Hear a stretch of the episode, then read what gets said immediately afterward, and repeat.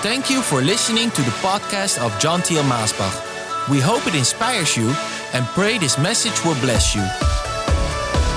Hello, dear friends. Thank you for joining me once again today. And let's dive right into the word in Hebrews chapter 11, verse 7, because I want to go straight to the story of Noah. Oh, it says something beautiful about Noah here in Hebrews 11, verse 7. And it says, By faith, Noah, being warned of God of things not seen as yet, moved with fear, prepared an ark to the saving of his house by the which he condemned the world and became heir of the righteousness which is by faith. What a beautiful testimony about our brother Noah. He is one of the men I surely want to meet when I get into eternity. What a man was Noah. Oh, I think I will applaud this great man. We give glory to God, but we will honor this man of God and applaud for him for his faithfulness. He stayed faithful. He wasn't faithful for a moment. He didn't exercise faith for a day, and not even for 120 days, but for 120 years. Can you imagine? Some of us, we have a problem to stay faithful for 120 hours. But he stayed faithful for 120 years, my friend. Yes, that's two of our lifetimes if we just think about staying faithful for 60 years in ministry, now that's a long time of ministry to stay faithful in. And thank God there are many servants and maidens of the Lord who have been faithful for 60 years and longer. But that's only half of Noah's lifespan that he stayed faithful in the ministry. He stayed faithful for 120 years. Some of us, Maybe we complain to the Lord and we say, Lord, I've been praying for my husband to change. Oh, for 10 years now. Lord, for 12 years, I'm praying for you to do something in my wife or in my children. Oh, I feel like giving up, Lord. Nothing is changing. I don't see any evidence that you're hearing my prayer. I don't see any change in their lives. But Noah, he kept preaching the same gospel. He kept working faithfully on that great big seaworthy vessel for a hundred and twenty years. And all that time, nothing happened to give him some kind of evidence or, or to encourage him that the Lord would truly bring those showers of rain. A fountain didn't erupt somewhere out of the ground and brought a little stream of water to the boat. No, he built that boat somewhere on the dry land that everybody thought that he was crazy. I mean, how? Why would you build a seaworthy vessel in the middle of the land where it is so far away from water? How is it ever going to hit the water? But Noah believed. Noah was obedient. Noah fulfilled the calling of the Lord for his life because he had heard the Lord speak. And you know, that's the thing with faith. Faith doesn't need evidence of this world. Faith doesn't need confirmation of this world, confirmation of worldly people, confirmation of whatever you might think is an important thing on this world to get confirmation from. Faith has a surety, has an assurance, has a, has a truth that it knows that it has heard the voice of the Lord, and that settles it.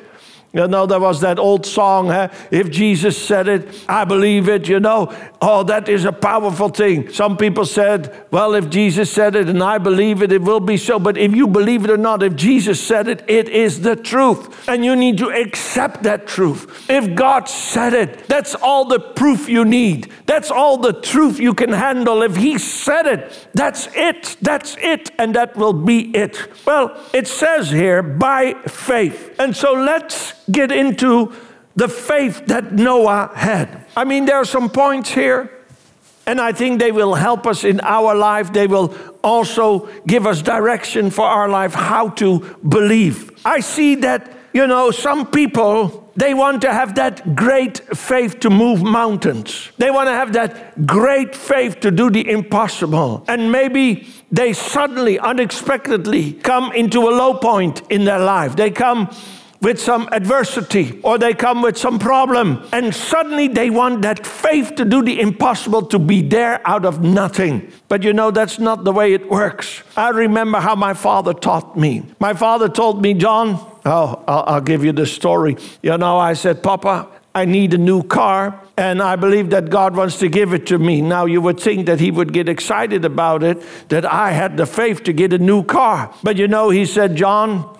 maybe you should exercise and practice your faith in something smaller, like a suit or so. And if you can have faith and believe that God will give you a suit, and it does materialize in your life through faith, then he said, Well, then you can step up to the next thing and to the next thing. Maybe the car is a little bit too big to start with. And for some, maybe even a suit or a nice dress is something too big to start with. Start with underwear. Yeah, you can laugh about it, but start with underwear. And if you can have faith for underwear and have faith for your suit and have faith, in other words, faith is something that needs to develop and grow. And faith doesn't mean I'm lazy and I don't want to work, so I hold up my hands that others can pay me and others can give me what I need, and I call it faith. That's not faith. No, lazy people, faith is not being lazy. If you're a lazy person, get up and work.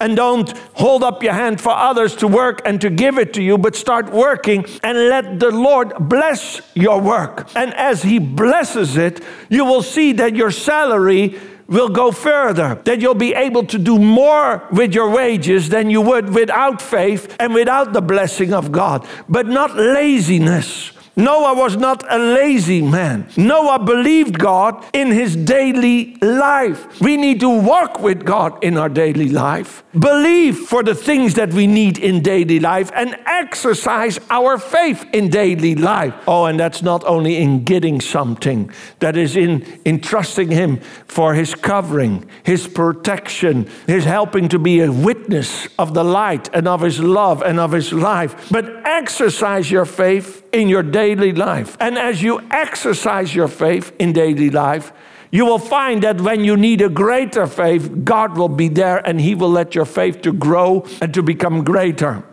Remember the story of David when he was suddenly confronted, unexpectedly, suddenly confronted with that great giant Goliath.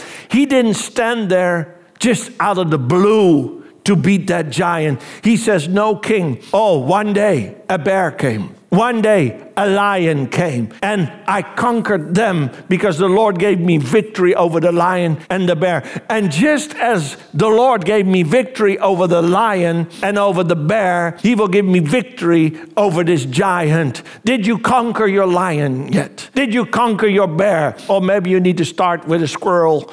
maybe you need to start somewhere else. But, but did you have your victories? Those victories in your daily life will help you to ultimately also confront that giant that is set before you. And then you will rise up. Oh, by faith, you will rise up and you will slay that giant.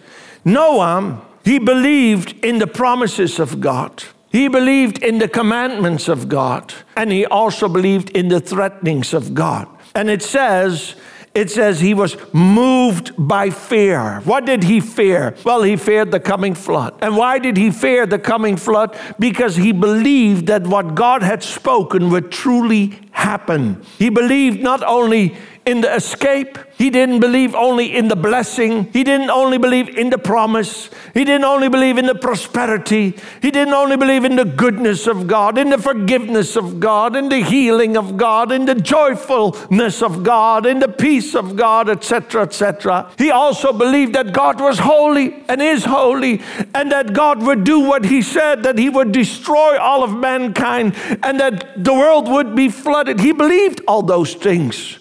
I think one of the problems we have today in some churches. They want to preach a gospel without all these threatenings. Oh no, we cannot. We cannot scare the people. No, we cannot. Uh, you know, give a threshold that will be an obstacle for people to come in. So we only talk about blessings and prosperity and goodness and wonderfulness. Oh, It's wonderful to preach about the goodness of God, and I do that. It's wonderful to preach about the promises of God, and I do that. It's wonderful to preach to, that the people don't have to be afraid of this world and what's happening or of the devil and the demons, etc., etc., because God is all around us, and I do that but we also need to stay near to the Lord and be afraid and holy fear to go into that evil darkness. It's just like you warn your child don't touch the hot pan on the stove. No, if you touch it, it, it, it will hurt you. And we warn them not to make them afraid. And when they come near, we say, ah, don't go there, don't touch that, don't get near that. And it's not to make them afraid in the manner that they should walk around fearfully continuously. It's that we don't want them to get burned. No. So they know, oh, don't touch the hot pan on the stove. Oh, don't get to the edge of the balcony. Those are good kind of fear to have so you won't fall over and hurt yourself. And that's what Noah had. He had a good kind of holy fear in an irreverent fear of the Lord that he knew, oh, I must stay close to the Lord. I must build this ark. I must be obedient to him because if I'm not, I will be lost for eternity. But by grace, because God loves me, he gave a way of escape for me. Hallelujah for that. Well, the kind of faith that Noah had is also that he believed what was highly improbable and even what was absolutely impossible. If we believe what is probable, well, then we are the same as the world because they also believe what is probable. If we believe only what is possible, we're the same as the world. They believe what is possible. You don't need God for that. Oh, you, you, you, you know what you can believe when you, when you look into the world and it's all possible and probable. But Noah, it says he was warned of things not seen as yet. He believed what hadn't been done yet what hadn't been seen yet. And if you believe the different Bible scholars, they'll tell you it never had rained before. And he believed rain would come, that the sky would be filled with water, and water would come out of the ground, and it would come in such a measure that all the high mountain tops would be covered by water. Do you believe that? Can you believe that? Well, it's not probable, and it's not even possible, you might say. But yet, God had said that he would kill all of mankind and all of the animals, all of flesh, and that he would do it by a mighty flood of water. It was, maybe was not probable, and even in the minds of men, it was impossible, but Noah believed it. We must believe this word of God, be it probable or possible in our mind or not. That's the kind of faith that Noah had. That's the kind of faith that we need to have. If Jesus said it, if God said it, if the Holy Spirit wrote it down, that's the truth. However, mankind thinks about it, promotes it, or argues about it, or contradicts it. Or we believe in God's word. God's word is final, however probable or possible in our mind. In our mind, He is the God of the impossible. And whatever he has spoken or said, he will do. Hallelujah. Well, what kind of faith did Noah have? He had the kind of faith that he believed, even standing alone in his faith, when nobody followed him. I found this very encouraging, even though it's not so encouraging at all. And what am I meaning here? Well, he preached 120 years without one convert. That's not so positive, you would say. That's not so encouraging. But it might be encouraging to you, my dear friend, who is laboring for the Lord, but you haven't seen the fruit yet. Maybe you're laboring for five, ten, 20 or 30 years or longer, and you haven't seen the effect of your ministry. You haven't seen the fruit of your ministry. Maybe one of these days you were looking into the church that you built and you were looking and you said, Lord, I'm laboring all these years is this it? Is this it? I don't see the fruit. I don't see the multitude. I don't see all the blessings there. I've been laboring, working hard, but where are the converts? Well, Noah preached 120 years. Well, unless he had comforts which died before the flood came, that could be possible. But if not, then we read only eight people went into that ark Noah, his wife, his three sons, and their wives. Not all the in laws.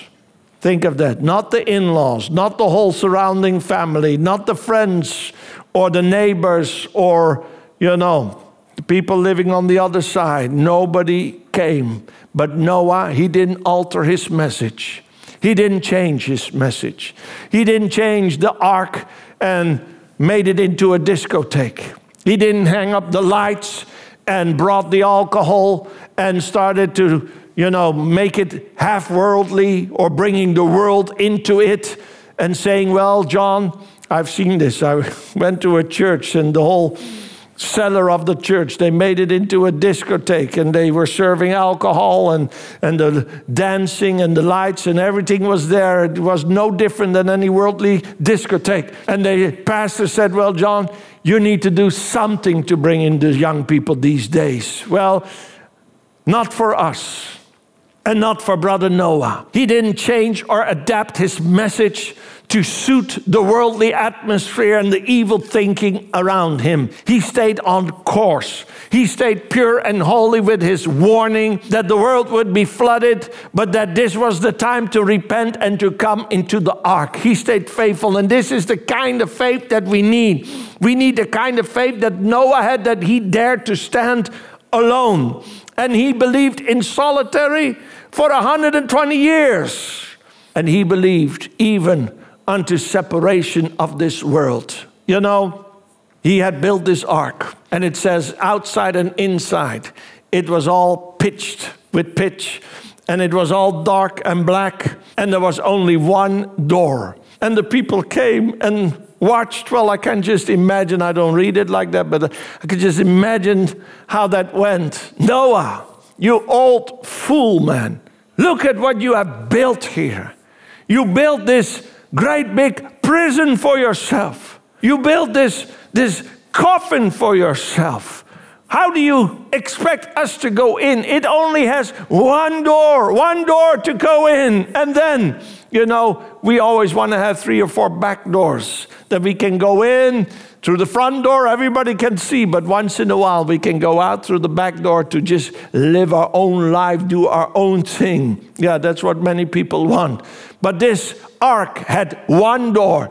It was God, the architect, who had told him exactly how to build it. And he said, one door and one window. And the ark has one door, and salvation has one door. Christ is the door. And that's the only way to come into peace with God. That's the only way to receive forgiveness of sin. That's the only way to become a child of God. That's the only way to go to heaven. One door, not as so many people preach today. Oh, many religions, many names of God, but ultimately it's all the same thing. No, that's not true. There is one God, the God of Abram, Isaac, and Jacob, and He has one Son, Jesus Christ. And only Jesus Christ is the door, is the way unto salvation, because the Bible says only one name has been given to man through which he will be saved the name of Jesus.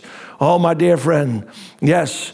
Noah had a faith that he was ready to be separated from this world. And the day came that God said, Noah, get into the ark. And Noah and his wife, his sons and their wives, they went into the ark. And it says, God closed the door and he shut them in. They were shut in the ark. Just like we who are in Christ are shut in Christ, in Him. Christ in us, we in Him, together in the Father. That's how we're safe. Only safe when we are in Christ, when Christ is in us.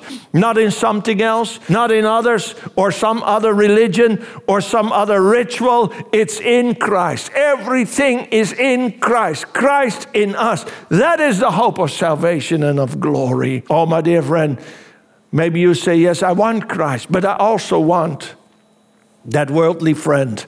I also want that worldly lifestyle. I also want to live according to the flesh in that way, but I do want Christ.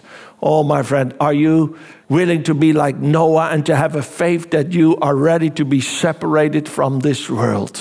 Or do you want to be stuck down here with some worldly thing that will never satisfy you fully and only drag you to hell and to damnation. Oh, I am in this world, but I'm not of this world.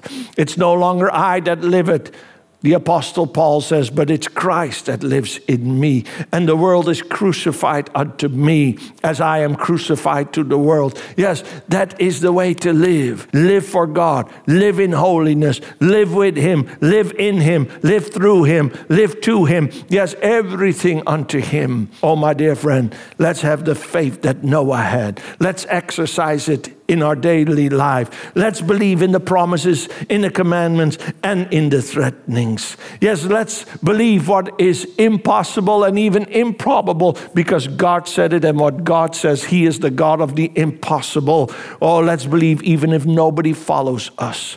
Let's believe even if it takes 120 years, your whole lifespan. Let's believe even if it means separation of this world. And let's be thankful and happy. Oh, Father, I thank you today for my listeners today. Lord, I pray that that faith that our brother Noah had, also may be in our heart and in our life.